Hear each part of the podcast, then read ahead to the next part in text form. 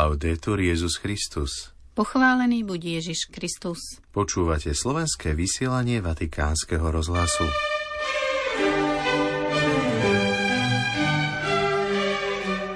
Svetý Otec podpísal dekret, ktorým uznáva mučenickú smrť Božieho služobníka Janka Havlíka. Bude blahorečený. Pápež dnes prijal dobrovoľníkov z talianskej organizácie Unitalsi a chorých, ktorých sprevádzajú počas pútí. Vyšlo posolstvo svätého Otca na 57. Svetový deň pokoja, ktorý sa bude sláviť 1. januára 2024. Prinášame pokračovanie rozhovoru s pápežom Františkom pre mexickú televíziu N+, ktorom svätý Otec hovorí aj o svojom zdraví. Včera sa konalo tradičné predvianočné stretnutie Slovákov pôsobiacich v štruktúrach rímskej kúrie. Vo štvrtok 14. decembra v deň liturgickej spomienky Sv. Jána od Kríža, kniaza učiteľa cirkvy, vás väčšného mesta zdravia Miroslava Holubíková a otec Martin Jarábek.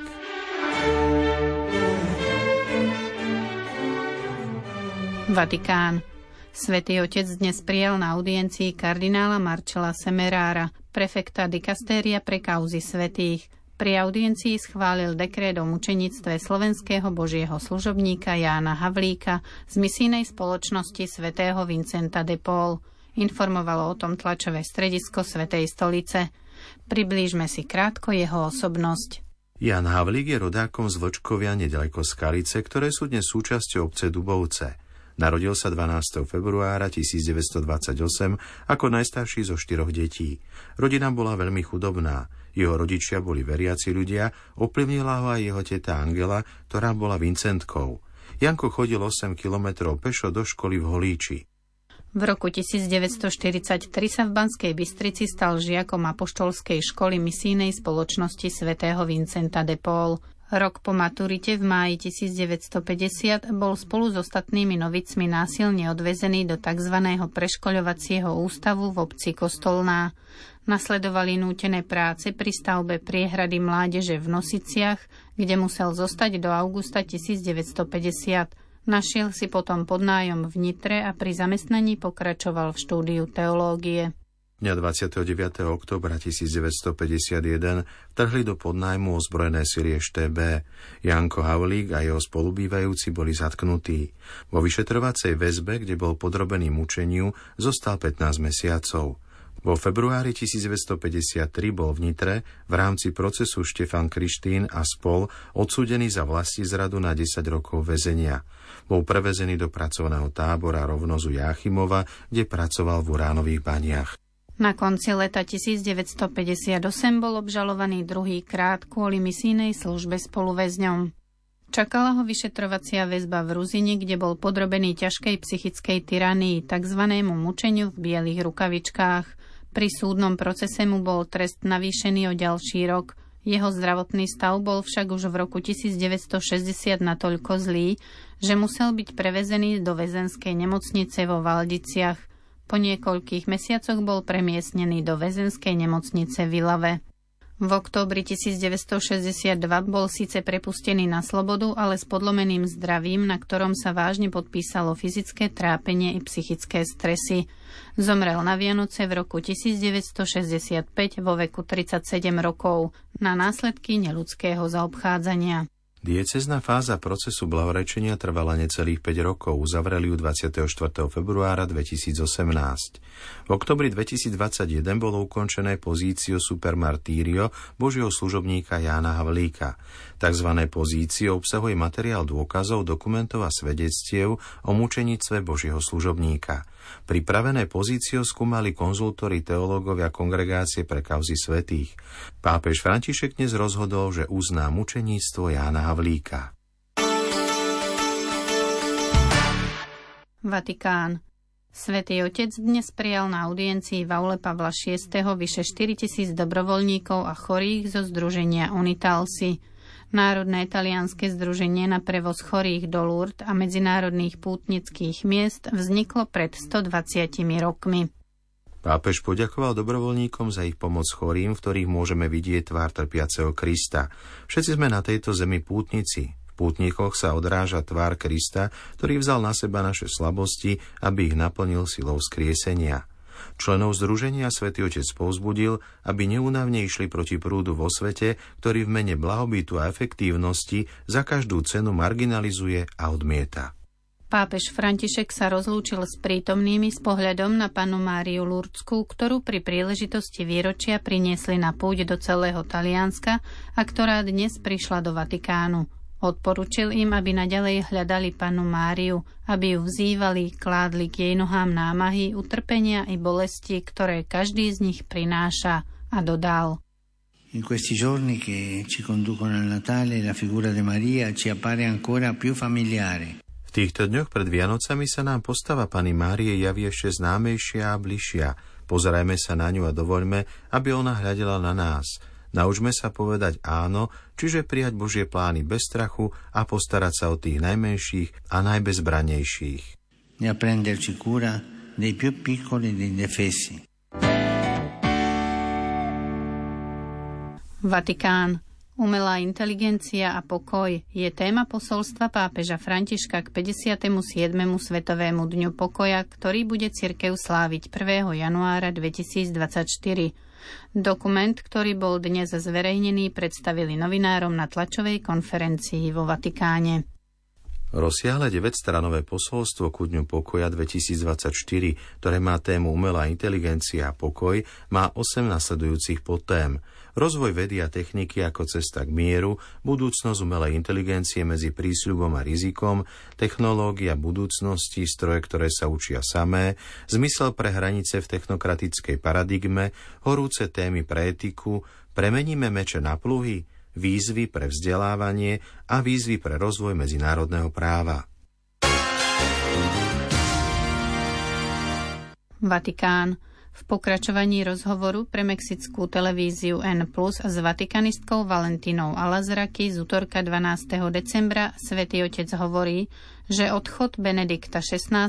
do väčšnosti bol tak trochu podobný posledným rokom jeho života v kláštore Mater Ecclesiae. Diskrétny, tichý, prirodzený. A mal tú múdrosť robiť veci slobodne. Podobne ako pri iných príležitostiach pápež nevylučuje, že jedného dňa pôjde v stopách Benedikta XVI, teraz však nie je na to čas. Pred rokom v inom rozhovore pre španielský denník ABC pápež František prezradil, že na začiatku svojho pontifikátu odovzdal, ako je to zvykom, lizo zrieknutí sa v prípade zdravotných prekážok tedajšiemu kardinálovi štátnemu sekretárovi Tarčíziovi Bertónemu. Tento list zostáva tam, kde je. Nerozmýšľal som o tom, a videl som Benediktov odvahu, keď si uvedomil, že nemôže. Uprednostnil povedať dosť. A to mi ako príklad pomáha, prosím pána, aby povedal dosť v určitom okamihu, ale vtedy, kedy on chce. Na otázku, či je pravda, ako tvrdia niektorí kritici, že po úmrtí svojho predchodcu sa stal tvrdším a zároveň jeho osočovatelia sa stali zúrivejšími, divokejšími, pápež František odpovedá žartujúc – nie, niektorým ľuďom treba trochu naložiť a prirovnáva to ku vzťahu otca k svojim deťom. Niekedy je potrebné pokarhanie, ale ľudia tu vnútri sú veľmi dobrí. Ja som komplikovaný a niekedy trochu netrpezlivý a oni to so mnou vydržia. Ľudia v kúrii sú veľmi dobrí. Ale teraz ste k nim menej prísny, poznamenáva redaktorka Ala Zraky. Jednoducho aj starí rodičia sa stávajú lepšími. Patrí to k starnutiu života, uviedol pápež. V súvislosti so starobou svätý Otec, ktorého nedávno postihol zápal priedušiek a v priebehu dvoch rokov ho dvakrát operovali v nemocnici Gemelli, priznáva, že jeho zdravie je krehké, no ubezpečuje o svojom zdravotnom stave. Cítim sa dobre, cítim sa lepšie, hovorí. Každopádne potrebujem, aby ste sa modli za moje zdravie, pretože staroba neprichádza sama, nepoužíva make-up, predstavuje sa taká, aká je. Na druhej strane treba vedieť prijať dary staroby a že sa dá robiť veľmi dobre aj z inej perspektívy. Niekedy mi hovoria, prezrádza pápež, že som ľahkovážny, pretože mám chuť robiť veci a hýbať sa. Je to znamenie, že som dostatočne v poriadku. Zápal priedušiek si vynútil zrušenie cesty do Dubaja na COP28 začiatkom decembra. Je pravda, priznáva pápež František, že všetky cesty sa teraz prehodnocujú. Tie najvzdialenejšie sa zvažujú. Sú to limity či nie? Je to limit, ktorý ťa núti uvedomiť si, že tu sa všetko končí a začína sa niečo iné. Staroba dáva človeku veľmi dozrieť. Je to pekné. Cesty sa prehodnocujú, no zostáva túžba uskutočniť tri z nich v nasledujúcom roku – do Belgicka, Polynézie a Argentíny. Tá prvá v Belgicku je istá, tvrdí pápež František, ktorého 14. septembra počas audiencie pozval kráľ Filip a kráľovna Matilda. Ďalšie dve sú otvorené. Uvidíme, ako sa veci vyvinú. O Polynézii hovorí pápež verejne po prvý raz, zatiaľ čo myšlienku návratu do vlasti spomínal takmer vo všetkých rozhovoroch, ktoré poskytol za posledný rok. Po svojom volebnom víťazstve ho v telefonickom rozhovore pozval aj nový argentínsky prezident Javier Milei.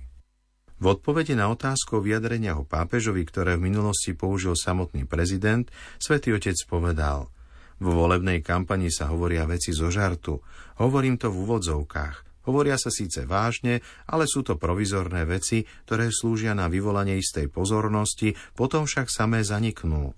Treba veľmi rozlišovať medzi tým, čo politik hovorí vo volebnej kampani a tým, čo potom skutočne urobí, pretože až potom prichádza moment konkrétnosti, moment rozhodnutí. Rím Slovensko Snahou Slovenského historického ústavu v Ríme je šíriť povedomie o Slovensku a jeho dejinách doma v zahraničí. S týmto úmyslom usporiadal v pondelok 11. decembra vo svojich rímskych priestoroch na Via della Conciliazione konferenciu venovanú z výročiu založenia pravoslávneho kláštora Vladomírovej.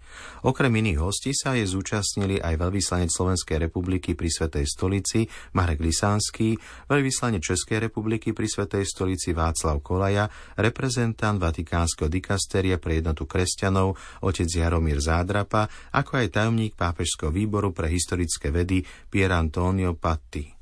V úvode si prítomní pozreli krátky talianský film o Ladomirovej, nakrútený v roku 1939 prednášajúci zo Slovenska, Spojených štátov amerických i Kanady, predstavili tento málo známy aspekt našich dejín.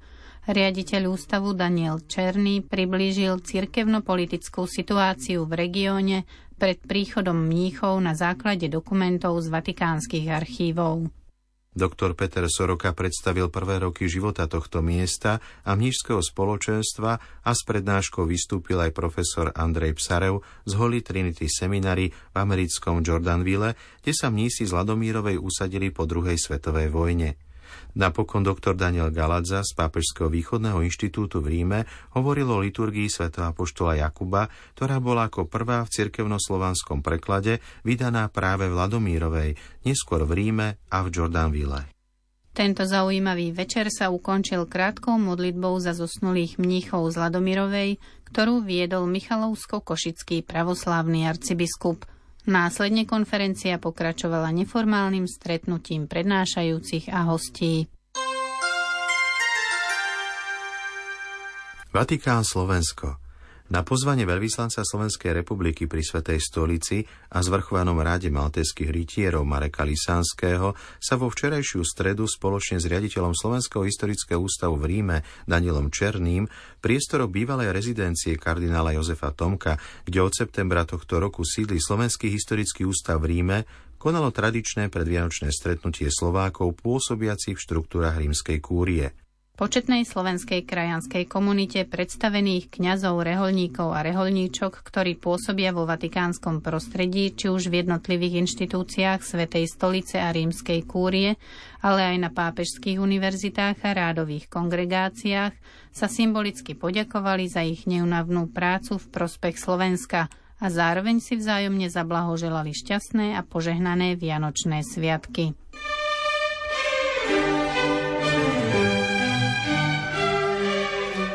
Poslucháči, do počutia zajtra. Laudetur Jezus Christus.